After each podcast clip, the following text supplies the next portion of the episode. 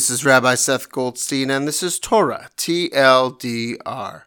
The famous story of the spies in this week's portion of Shlach Lecha. The Israelites have made their way to the Promised Land, and Moses sends 12 spies to scope out the land. They all come back with the same report. The land is fertile and vibrant, and there are powerful and fortified cities. Here's where they diverge. Two say, Hey, no worries, let's go, we can do it. And the other ten say, No way, we can't do it, we're not strong enough. The Israelites side with the ten, they rebel and complain, and God condemns them to 40 years of wandering in the desert. What was the problem with the opinion of the ten? Traditionally, it's a lack of faith, but the key lies when they tell the Israelites, We saw giants there. We look like grasshoppers to ourselves, and so we must have looked like grasshoppers to them.